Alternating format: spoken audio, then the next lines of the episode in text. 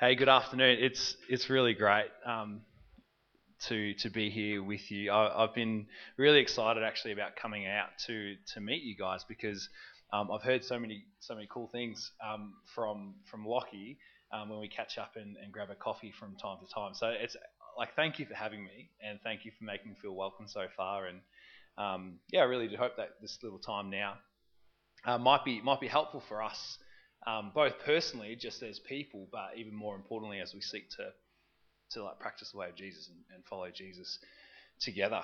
Um, let me just do a little introdu- introduction around just to give you a little bit more um, stuff, info, I guess, around me, and then um, we'll get on into it. Uh, my name is Mike. My wife, her name is um, Zoe, and we've been married for uh, four years, and then just in, in like five weeks' time, um, we're expecting our, our first uh, baby, a little girl. Um, so life is um, going to change very significantly in five weeks' time, and I'm not quite sure what rest is going to look like then. Um, and yeah, as I said, I'm currently working as the, as the young adults pastor at, at Syndal Baptist Church, um, and I've been there for five years. But I originally moved across to Glen Waverley um, from a town called Sunbury. I was speaking to a few of you about it just beforehand. Um, and it's this location where I grew up that I want to share a story just to kind of kick things off here this afternoon. So I met um, Zoe when we were both doing an internship at a, at a youth organisation called Youth Dimension. So it runs out of this old primary school in Warrandyte South, sort of eastern suburbs in the middle of nowhere. Uh, and so Zoe would travel 15 minutes from her uh, house in a little suburb called Croydon, and then I would travel over an hour from my home um, in Sunbury. Now, once we started dating, um, it sort of became this kind of I call it middle distance dating. So we didn't live far enough away from each other that it could be classed as like long distance because we were only like a like a car trip away from each other. But it also wasn't like we could just hop on our bikes and ride down the road to see each other. Um, it was probably at least an hour and 15, maybe hour and a half, depending on the traffic. And so most of the time, um, I would travel to Croydon um, to see her because my wife doesn't love driving that much.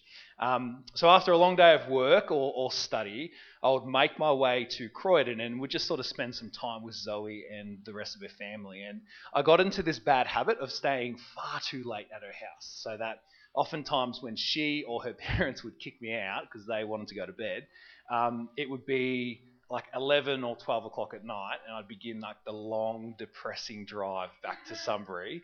Um, and sometimes it was even later, actually, when when the parents were feeling um, generous for me. Uh, and so this made for some like really interesting car trips on the way home. I don't know if like what you guys are like on the roads late at night, but I regularly found myself battling the effects of tiredness and darkness on the roads with very few other people or cars around. So it was a great run home, but it was also it wasn't that great because it felt like I was the only one up at that time on the roads. And um, one night, after beginning to drift across the road while driving, so I was nodding off at the wheel, I decided to pull over on Alexander Parade. I don't know if you know where Alexander Parade is. Like, you, cool. It's, it's where I, all I know about Alexander Parade is it's where I, it's around that location where I meet Lockie for coffee. Like, um, so I pulled over at Alexander Parade because I was going dead set. I'm going to have an accident if I don't pull over and have a little power nap. And so I pulled over and I parked my car and I cracked the window just a little bit so there was some fresh air coming through. And I happened to have a blanket in the back seat, so I pulled that over because it's middle of winter time. And I set my alarm for 15 minutes. So it was probably about 11:30 at night, and I set it so that at 11:45 the alarm would go off. I would kind of just like wake up from my slumber and have just enough energy to get home by around about 12:30. That was my plan. Um, what happened is, is I fell asleep, and the next thing I remember is waking up and kind of being like, "Gee, it's pretty, it's pretty light outside." Um, and then I looked at my phone, and it was 5:30 in the morning, and I'd slept six hours in the in, in my car, just in this random little car park, probably not super safe. Like the doors were locked, um, and I, I felt like a fool, but um, six straight hours. So I woke up going, rip up the rest, like, let's get on into the rest of the day. And I continued the drive home, and I, I got home just after six. And I went into my room and was like, oh, I've probably got another hour before I need to get up. So I'll hop into bed.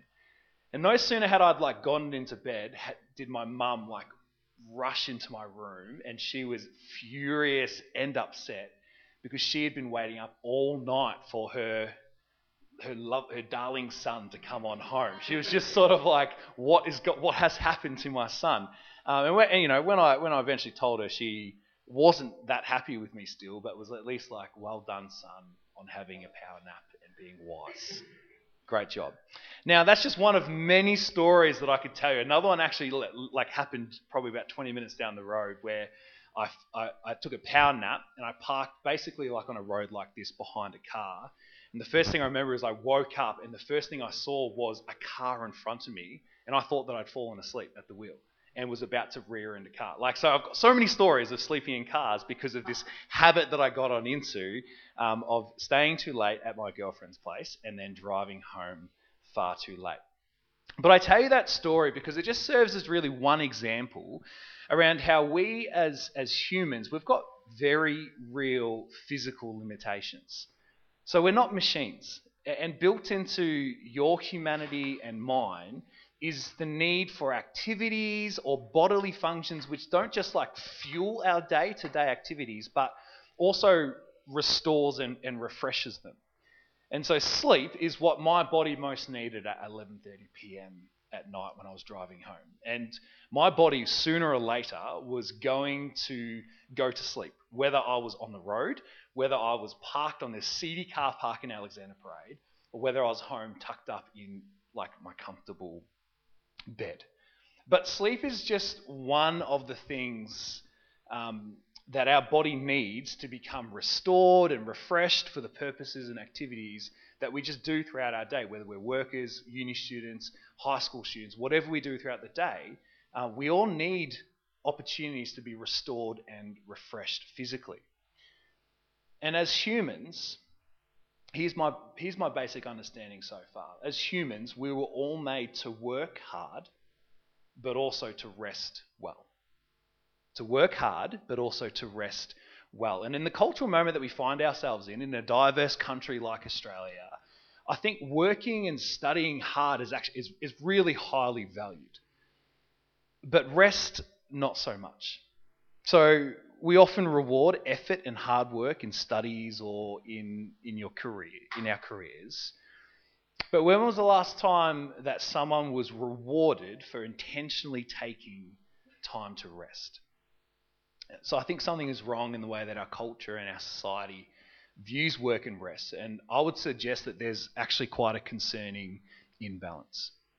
What makes it interesting is that the scriptures actually have a lot to say, not just about how hard we should be working, but also how well we should be intentionally resting. And we're going to get to the scriptures in just a moment.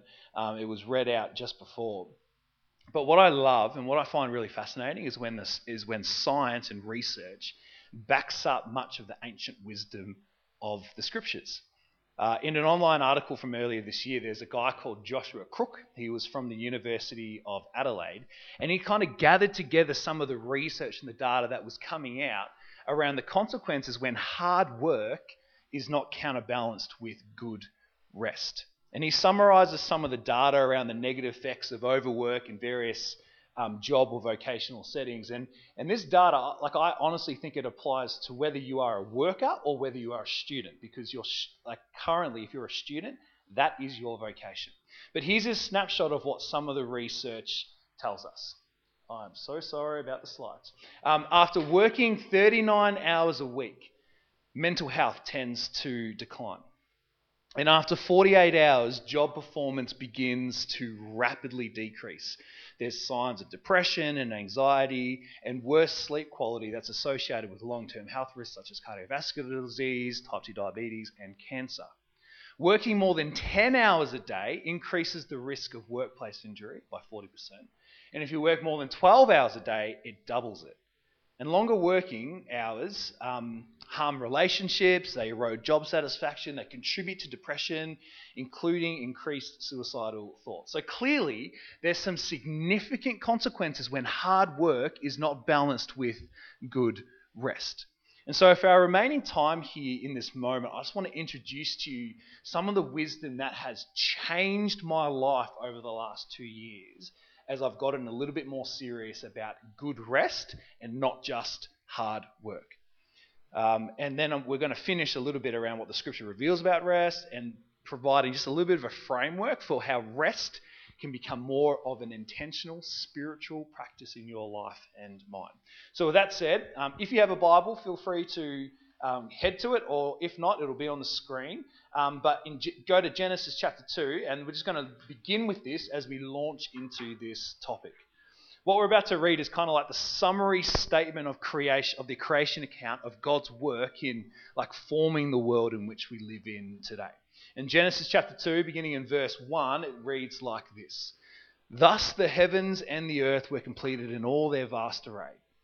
But by the seventh day, God had finished the work he had been doing, and so on the seventh day, he rested from all his work. Then God blessed the seventh day and he made it holy, because on it he rested from all the work of creating that he had done.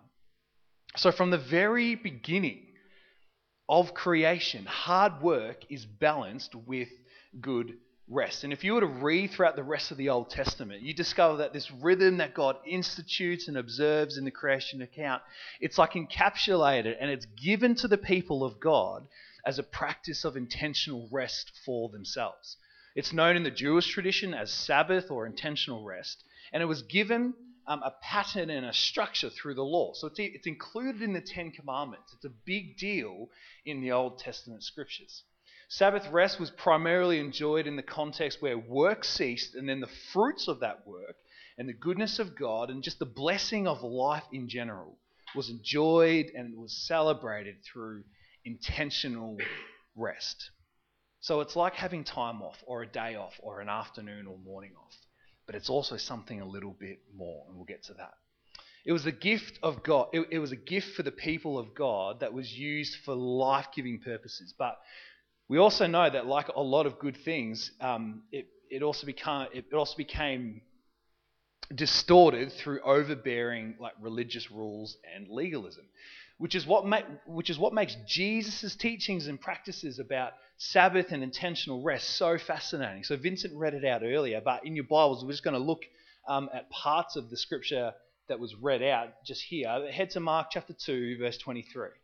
Now, in the story that um, was we just read and that we're going to dive down into a little bit more, Jesus had an encounter with some religious rulers where there's a clash over what a Sabbath is and whether it's being done properly by Jesus and his disciples. And as, as we've heard and as we'll continue to see, Jesus frames a really healthy perspective around the Sabbath and intentional rest. And it's got implications and it gives us a framework as students and young adults that are living here in Melbourne in 2019 today. So here's how Mark records this clash in Jesus' teaching on the implications of Sabbath for those who would seek to follow him. So one Sabbath day, as Jesus was walking through some grain fields, his disciples began breaking off heads of grain to eat. But the Pharisees said to Jesus, Look, why are they breaking the law by harvesting grain on the Sabbath? Now, one thing that's true of the Pharisees is that they, they, they were good at what they did. They took the law very, very seriously. In the Ten Commandments, one of which relates to Sabbath rest, were regarded and they were almost feared so much by the Pharisees that they did something where um, I've heard someone talk about it. It's like they built a fence around the law just to ensure that that commandment wasn't broken by accident. And so what they do is they'll take a like a law or commandment like remember the Sabbath day by keeping it holy, which is the fourth commandment. And then they would add extra rules around this central command, kind of like a fence around a yard. And so on a Sabbath day where work was prohibited, to help define work, they would make they made rules which broke down work into 39 different categories. How far you could walk before it became work how much weight you could carry before it became work, what you could cook, and so on before it became work. And although I think that the Pharisees started from a place of actually deep conviction and passion to do the right thing, they, they just got carried away with the rules. And they just lost focus of what was really important in the process, which is what makes Jesus' response to the Pharisees so clarifying for us as we begin to consider some of the practicalities of what rest can look like in your life and mine. Here's Jesus' response. Then Jesus said to them, The Sabbath was made to meet the needs of people, and not people to meet the requirements of the Sabbath. So the Son of Man is Lord even over the Sabbath. What's interesting here is that Jesus, he isn't dismissive of, of rest and it's important for human flourishing, but he also just points out that somewhere along the way, the Pharisees have just lost sight a little bit of what it's really all about. And this is how Jesus clarifies the initial intent of the Sabbath command and the invitation to rest. Sabbath rest is meant to meet the needs of people, not people to meet the requirements of Sabbath rest or rules. Uh, one author who wrote a book about Sabbath and intentional rest, he had this to say about this spiritual practice throughout history and into today. This is what a guy called A.J. Swoboda um, wrote. He says, Sabbath is that ancient idea and practice of intentional rest that has long been discarded by much of the church in our world.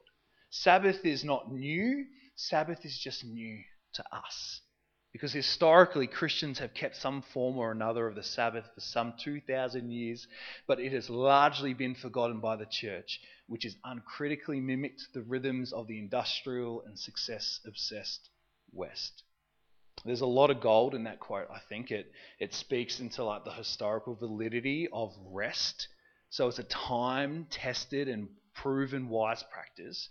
And it's also just something, it, it attests to the fact that it's something that's largely foreign to the diverse culture in which we find ourselves living in here in Melbourne in 2019. So, because it's foreign and because it's out of the ordinary, anyone who practices intentional rest or gleans principles from things like the Sabbath, you do it as a creative minority. This is, this is not viral yet. But I think that there's an increasing sense of tiredness in the world that's telling us that hard work, unaccompanied by rest, leaves us with just a lesser experience of the goodness of life. What we were designed to do and experience and live as a result. So, as we shift into what rest can look like in your life and mine, I just want to submit to you just this working definition of my current understanding of intentional rest. And this is it. There we go. There we go. Intentional rest or Sabbath.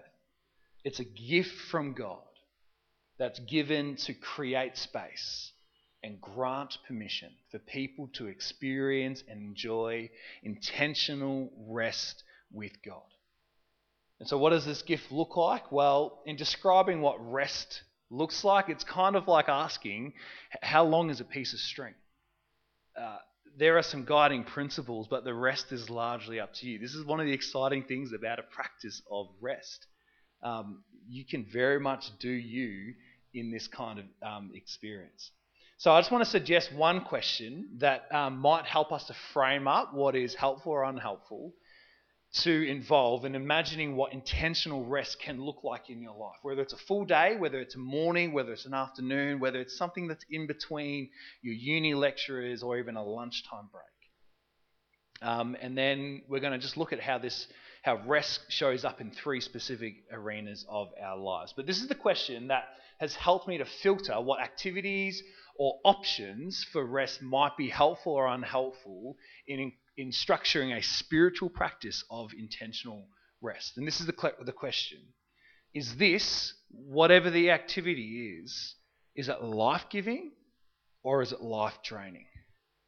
So, what I mean by life giving is whether or not um, this activity brings life or rest or hope or a sense of wholeness as a result of that experience. And so, for me, with my personality at my current stage of life, it's going to change in five weeks' time. But currently, life giving things include, in no particular order, a bit of a sleep in. So, I'll go later than 7:45 uh, in the morning.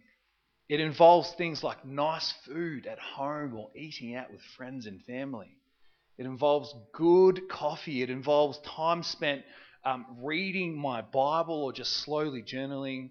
Um, it involves an episode, an episode of Bondi Rescue, which is my secret. Like that's the show that I just love watching. I could watch it every day. I reckon. There's like ten seasons, so I, like I just watch it on repeat. Uh, if you want the premise of Bondi Rescue, basically people just get rescued every single time. it's so good. It's a great show. You highly recommend. Um, other like life-giving things is things like a walk um, with my wife. Maybe it's going to the gym, not to work out, but just to sit in the spa or the sauna. You know, um, maybe it's an afternoon nap after I've slept in. Maybe it's watching a movie or spending time with certain friends, like the friends that are life giving, not the friends that just drain the life out of you. Um, maybe it's good music. Maybe um, it's a shower. So at the moment where we don't have water restrictions, sometimes I take two showers in a day because I just love showers so much. Um, if you're married, it involves it might involve something like marital in- intimacy. If you want to know what that is, talk to Lockie afterwards. Um, it might involve a nap again. Um, it could involve reading a reflective or maybe like a fictional book. Nothing too heavy, so I don't read a textbook in those on those days, but I might read just something that is basically like the the literary equivalent of watching like a Netflix show kind of thing. Just something that's nice. Um, and then a good food again. This, these things just bring so much life and rest and hope and a sense of wholeness to me. So, those are just some of the things that are life giving. Um, what I mean by life draining at the other end of things is these are the things that, this is the question that filters out what I don't do on those days. What I mean by life draining is like, does this activity, does it cause weariness or inconvenience? Does it like load me down or does it stress us out? And so, for me, with my personality at my current stage of life, pre baby, um, things like this include, in no particular order, work. Um, I love my work working at a church, but like when I'm trying to intentionally rest, I don't think of church in those times. It's just a good time to relax and rest. Um, I, I avoid household chores, and so we we like have a like 24 hours, or we do an afternoon or a morning where like I just don't do the dishes. My wife knows that the dishes are going to get done, but in that moment when we're trying to rest, the dishes don't get done until later. Um, it involves, like, not do, for me, not doing study or homework. So I'm currently um, completing ordination and I'm, I'm, I'm still at Bible college. But when I'm trying to intentionally rest, I feel free not to study for a couple of hours or for an entire day. Um, it also involves for me currently most family engagements. So I love family so much. Um, I love my wife's side of the family and I love my family. But oftentimes, times with family, they actually become like, they, they, they're tiring sometimes. And so we've been really strategic, my wife and I, that we're really intentional about regular family dinners and regular time spending with our siblings and stuff like that. But when we're trying to intentionally rest, like we, we, we don't spend it with family. Um, I also, we, my wife and I, we try to avoid the difficult or like those big conversations in life. Um, so we'll talk about like whether whether it's time to have a kid or not on a, at another time, not when we're trying to rest. Um, we, we talk about our budget at another time, not when we're trying to rest. Or if we're having an argument or a bit of like bit of tension, we'll talk about that another time instead of when we're trying to rest. I also try to avoid high, avoid high intensity exercise because I'm not trying to beat PBs on those days. We try to avoid um, shopping. Uh, I don't. When I'm trying to rest, I like turn my phone off, so no one can get in contact with me. If it's an emergency, they'll call my wife, and she'll be like the filter around whether they get through or not. Don't do social media. Try to avoid the news. I also try to avoid things like excessive media consumption. So like Netflix is great, but I've never binged watched a series and at the end gone, oh, I just feel so relaxed now. Normally I'm exhausted because of like the roller coaster of watching like what happens next on Brooklyn Nine Nine. You know, like there's just so much going on. Um, and the other thing I try to do when I'm intentionally resting is actually trying to avoid too much sleep because it can go the other way as well. We have too much sleep and we end up feeling more exhausted than if we just had the usual thing. So those are just some of the things that to me are life draining. They cause weariness, they cause inconvenience, they load me down, they stress me out. Uh, and that's the filter question: Is this whatever the activity is? Is it life giving or is it life draining? Just really quickly, the other consideration that I take into framing up what intentional rest is um, is whether there is room for um, mental rest, physical rest, and emotional rest. And here's how one author outlines what rest in each of these arenas might look like. And so the first one is mental rest, and so that's like rest from the mental demands and the to dos of our daily vocation. So those are the, the SACs or the uni exams or assignments that are coming. Um, and so when I'm trying to rest, as I said already, I don't work or study.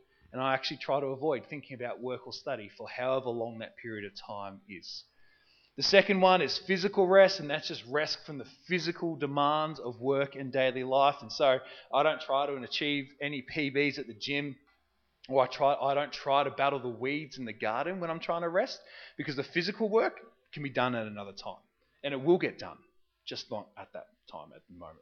Uh, and then the last one is just simply this one: uh, emotional rest, and that's just rest from carrying the burdens of life that's lived in a broken world. And this one, I've got to be honest with you, this is the hardest area for me and maybe for you to, to rest in. I've read that rest is an act of obedience to God, to give up carrying the burdens of the world and simply letting things be the way that they are. Because here's the reality God cares for the world far more than we do.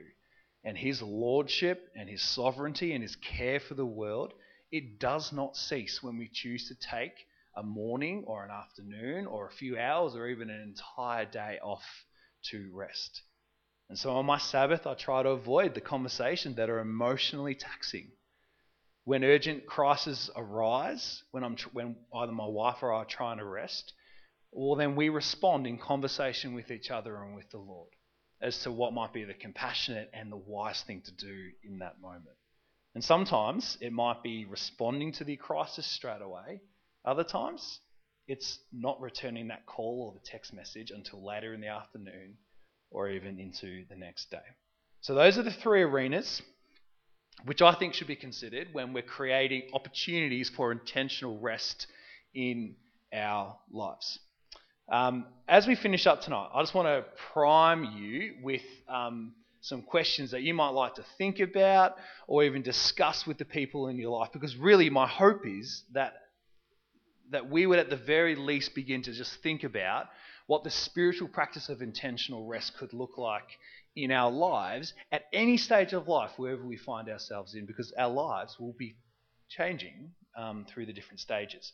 So, what I've done is I've brought a few things with me here because I was always taught about bringing a gift wherever I go um, and also trying to make things easier um, to remember. So, I've done two things. Firstly, um, I've basically boiled down everything that I've shared tonight into like one, I don't even know what size paper that is, like a seven and a half maybe. It's not quite A5, but so basically, if you want any of the like like the summary notes of anything that I've shared along here tonight, um, that's on it's on that piece of paper.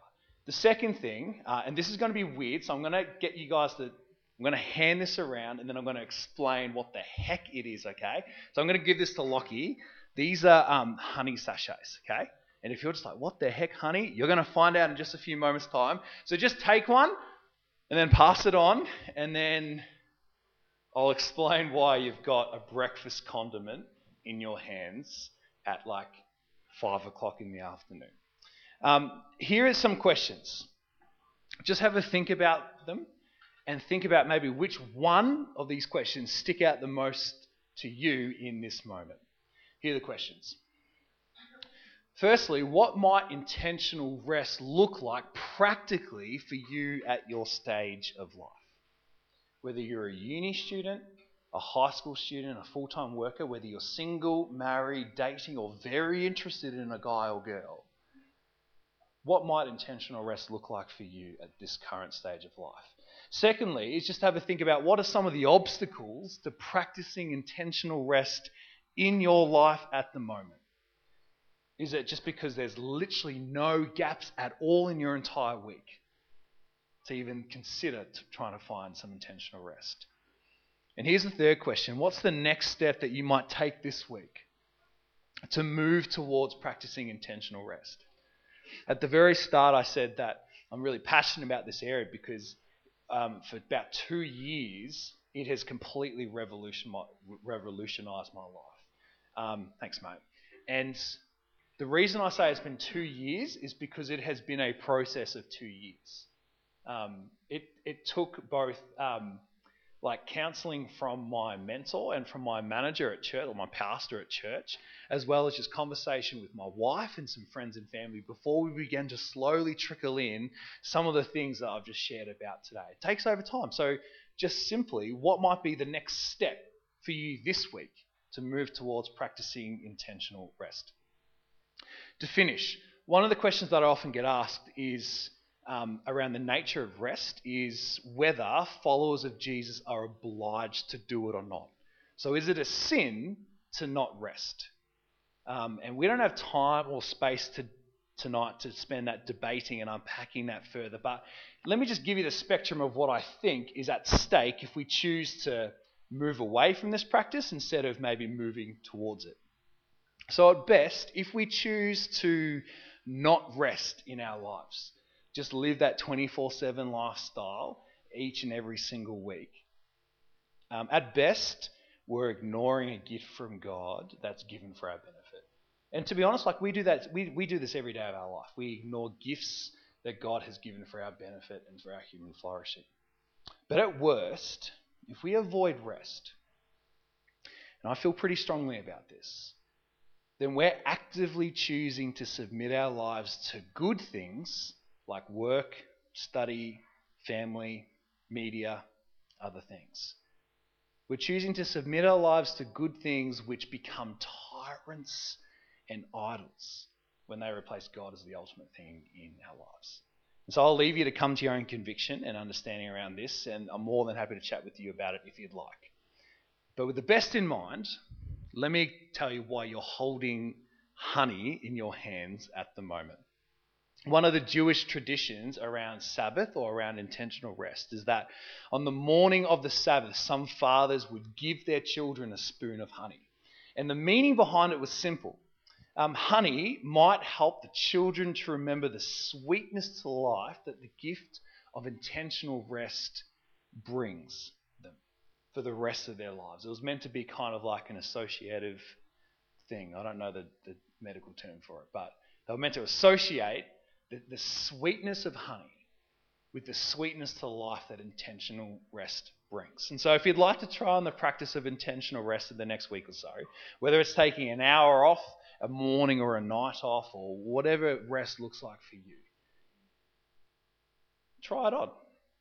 When you sit down or when you go to do it, just like have a little, like a little taste of the honey, and invite the Lord into that space that as you rest, you might feel the gift of rest work like bringing life and restoring and refreshing things back to you. Because we were created to work hard, but also to rest well. And rest is a sweet gift that's been given by God to create space and grant permission for people to intentionally rest. So, how you choose to respond to this gift in life the choice is 100% up to you. So let me pray just as we close. God, I want to give you thanks for life. I want to give you thanks for the opportunities that you give us in our lives to do so many great things to do study and to work and to um, be connected online in so many different ways to so many different people. But I also want to give you thanks that you give us opportunities and you invite us into the gift of rest. And so I'm asking that you might give us courage and wisdom and discipline to consider what rest might look like in our lives. And I'm asking that as we rest, that you might actually make us more powerful, more effective, more influential, and more su- successful in the different endeavors that we have in life because we're rested and because we're resting with you. And so I ask and I pray these things in the name of Jesus. Amen. Amen. Thanks so much, Mike.